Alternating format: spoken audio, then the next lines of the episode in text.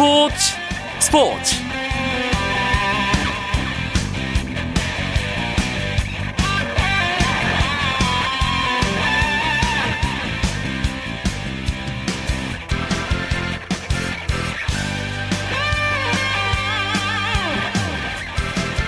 안녕하십니까 목요일 밤 스포츠 스포츠 아나운서 이광용입니다.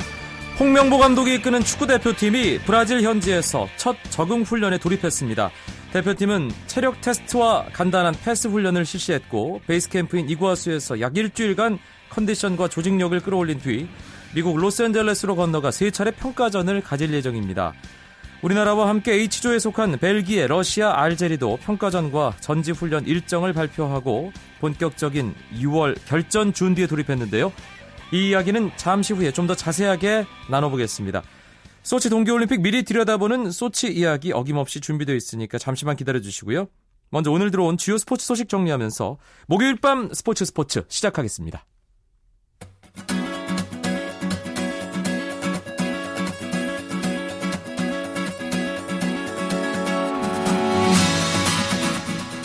2002 한일 월드컵 4강의 주역 이영표 전 축구 국가대표 선수가 KBS 한국방송과 오는 2018년까지 5년간 전속 해설위원 계약을 맺었습니다.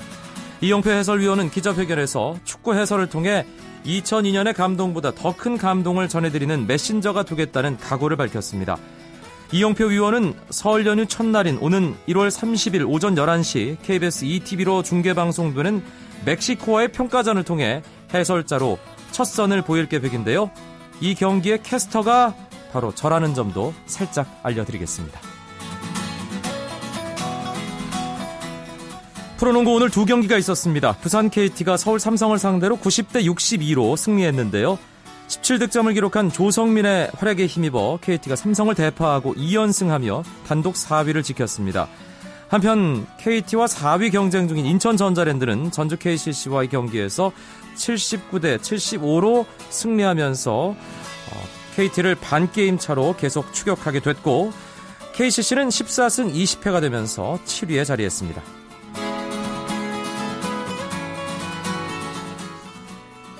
프로배구 오늘 두 경기가 있었습니다. 먼저 벌어진 여자부 경기 GS칼텍스와 도로공사의 경기에서는 GS칼텍스가 도로공사를 세트스코어 3대 0으로 꺾고 5연승과 함께 선두 추격에 나섰습니다. 이로써 GS칼텍스는 시즌 전적 12승 5패로 선두 IBK 기업은행에 승점 3점 차로 추격을 했고 반면 시즌 10패째를 당한 도로공사는 승점 24점으로 4위에 머물렀습니다. 남자부 러시앤캐시 대 LIG 손해보험의 경기 조금 전에 끝났습니다. 풀세트 대 접전이었는데요. 러시앤캐시가 LIG 손해보험에게 세트 스코어 3대2 대 역전승을 거두면서 6위 자리를 유지했습니다.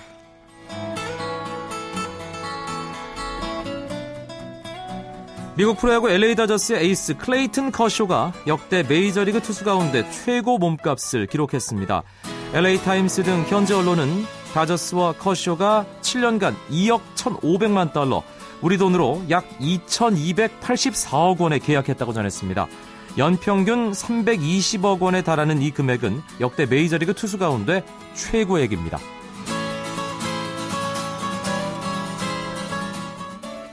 (22세) 이하 아시아 챔피언십에서 우리나라가 오만을 2대 0으로 꺾고 2승 1무가 돼 요르단의 골득실에 밀려 조 2위로 8강에 올랐습니다. 한국은 오는 19일 B조 1위를 차지한 시리아와 8강에서 격돌합니다.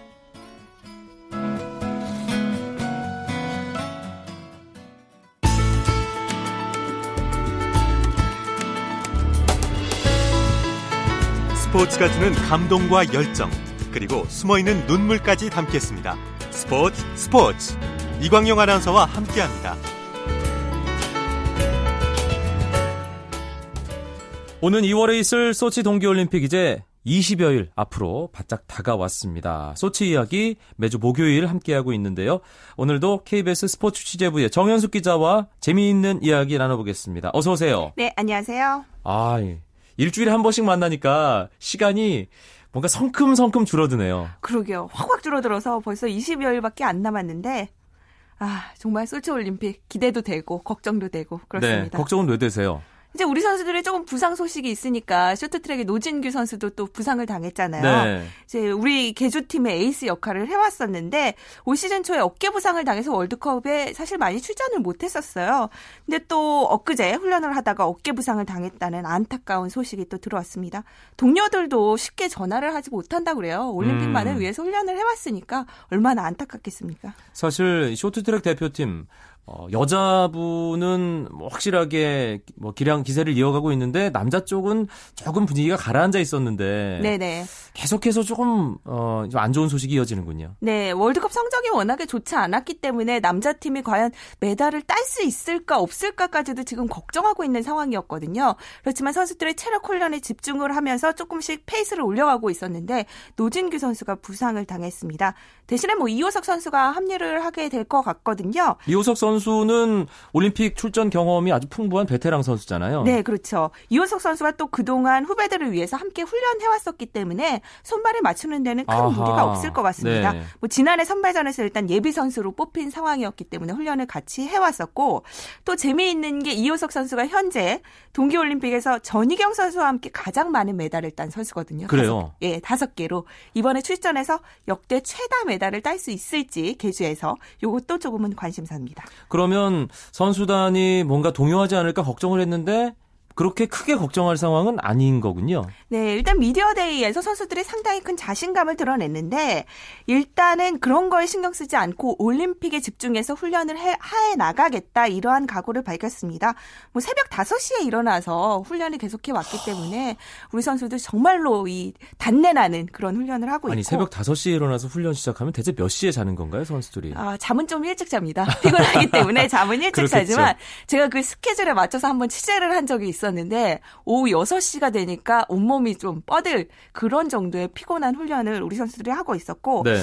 조금 전에 다행인 소식도 어떻게 보면 들어왔는데 중국 여자 쇼트트랙의 에이스 누구죠? 왕멍 선수죠. 네네 이 왕멍 선수가 양양 아니고요. 왕멍. 예, 왕멍 예. 선수. 이 예. 오른 발목이 부러져서 아, 수술대에 그래요? 오를 것 같다라는 중국 언론의 보도가 나왔습니다. 소치 올림픽 출전이 조금은 불투명해졌고 아, 이 가장 선수가- 강력한 경쟁자잖아요. 그렇죠. 밴쿠버 때 3관왕을 차지했던 선수거든요. 네. 우리 대표팀에는 조금 청신호가 켜졌습니다. 예, 뭐 남의 불행이라서 뭐 좋아만 할 건 아니지만 그래도 그렇죠. 예, 그렇죠. 뭐 우리 음. 대표팀으로서는 네네. 경쟁자 한 명이 줄어든 셈이 됐으니까 네. 예, 좀 편안하게 경기를 치를 수 있지 않을까 그런 네. 생각도 해보게 되고요.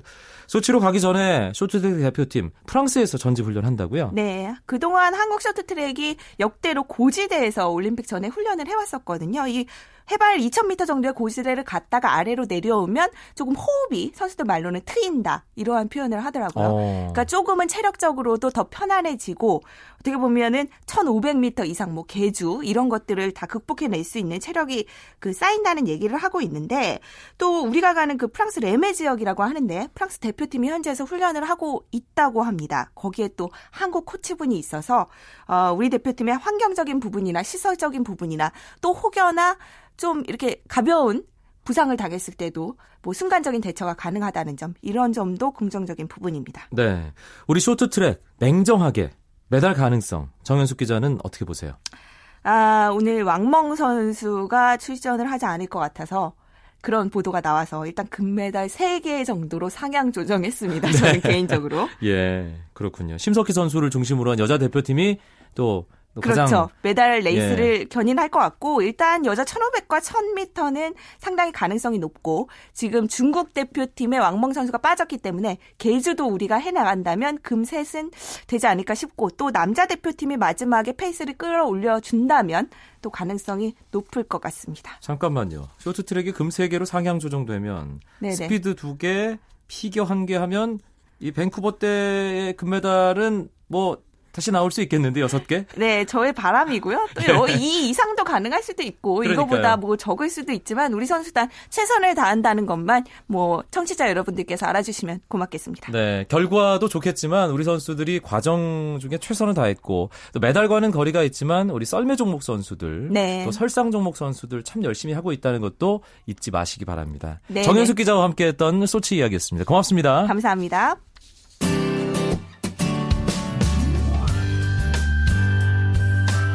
스포츠를 듣는 즐거움. 스포츠, 스포츠.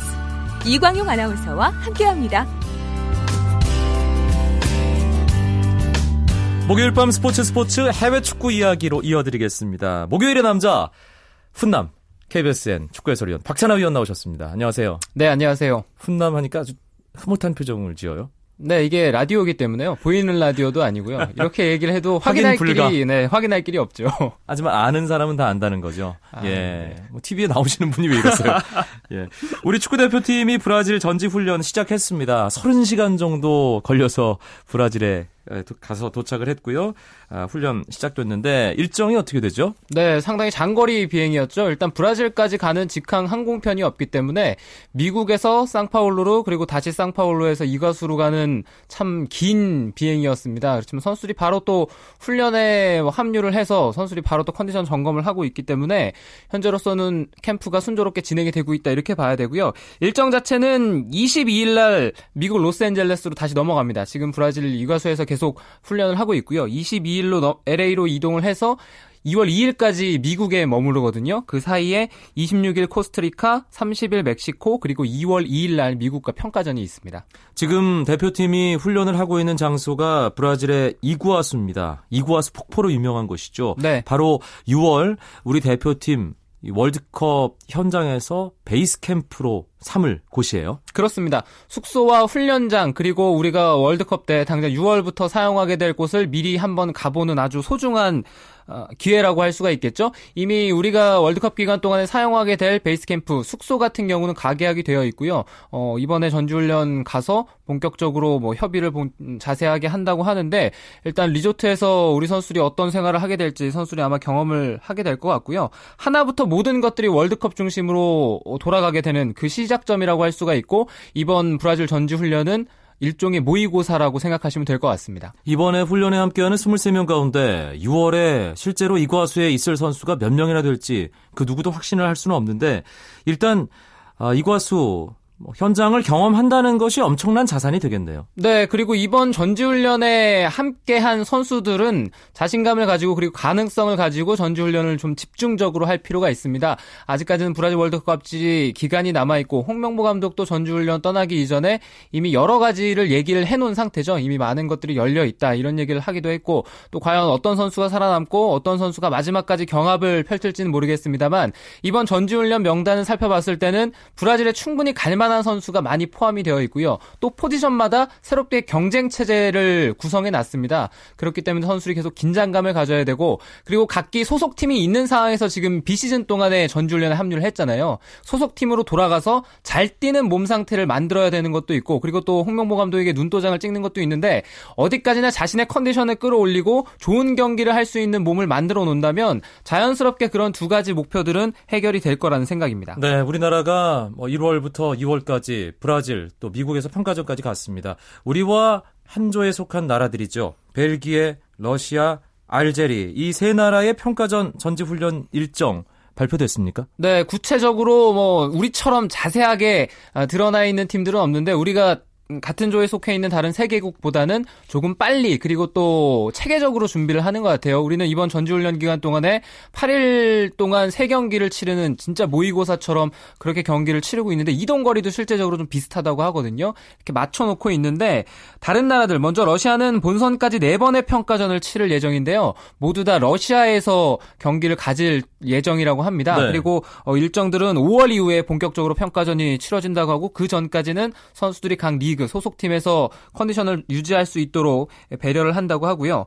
벨기에는 5월부터 스웨덴에서 훈련을 합니다. 룩셈부르크, 스웨덴, 튀니지 이렇게 평가전을 하는데 당장 벨기에는 3월에 코트디부아르와 평가전이 있어요. 그러니까 음. 1월 달과 2월 달에는 벨기에는 A 매치가 없고 어 그리고 또 알제리 같은 경우에는 3월 슬로베니아와의 경기가 예정되어 있습니다. 네. 알제리를 겨냥해서 벨기에가 코트디부아르와 뭐 평가전을 계획하고 있는 것 같은데 알제리 팀이 어수선하다는 소식은 계속 들리고 있고요. 러시아는 일단 평가전 상대가 공개가 안 된 상황이군요. 네, 그렇죠. 러시아는 계속 베일에 가려져 있습니다. 아마 카펠로 감독이 많은 것들을 생각하고 있는데 가장 중요한 것은 선수들이 체력적으로 크게 무리하지 않는 것 이것을 지금 첫째로 생각하는 것 같아요. 그래서 러시아에서 유럽을 간다 하더라도 상당한 또 이동 거리 아니겠습니까? 그렇죠. 그래서 무리하게 A 매치 기간에 앞으로 앞으로 있을 5월까지 있을 A매치 기간들은 주말 A매치가 없어요. A매치 기간이 다 주중입니다. 그래서 무리하게 왔다 갔다 하면 선수들이 주중의 경기 가지고 또 소속팀에 돌아가서 그런 일정을 소화해야 되기 때문에 아마 체력적으로 부담이 크다고 판단을 하고 무리하게 평가전 일정을 잡지 않은 것 같고요.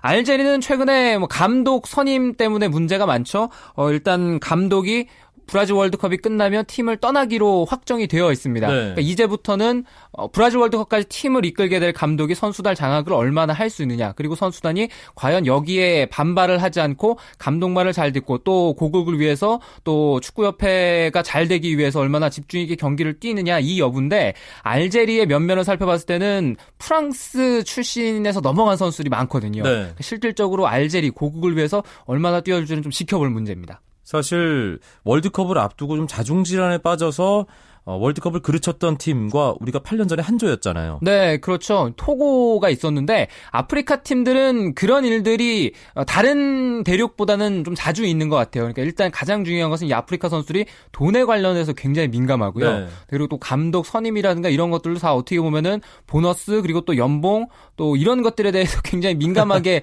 반응을 하거든요. 근데 아직까지는 알제리는 거기까지는 얘기가 나오지 않는 것 같은데 월드컵에 아마 임박하면 이런 소식들이 들릴 수도 있고 만약에 그런 것들이 돌려온다면 또 대한민국 대표팀에게는 호재인데 어, 문제는 이런 것들이 우리뿐만 아니라 벨기에라든가 러시아에게도 호재라는 그렇죠. 거죠. 네.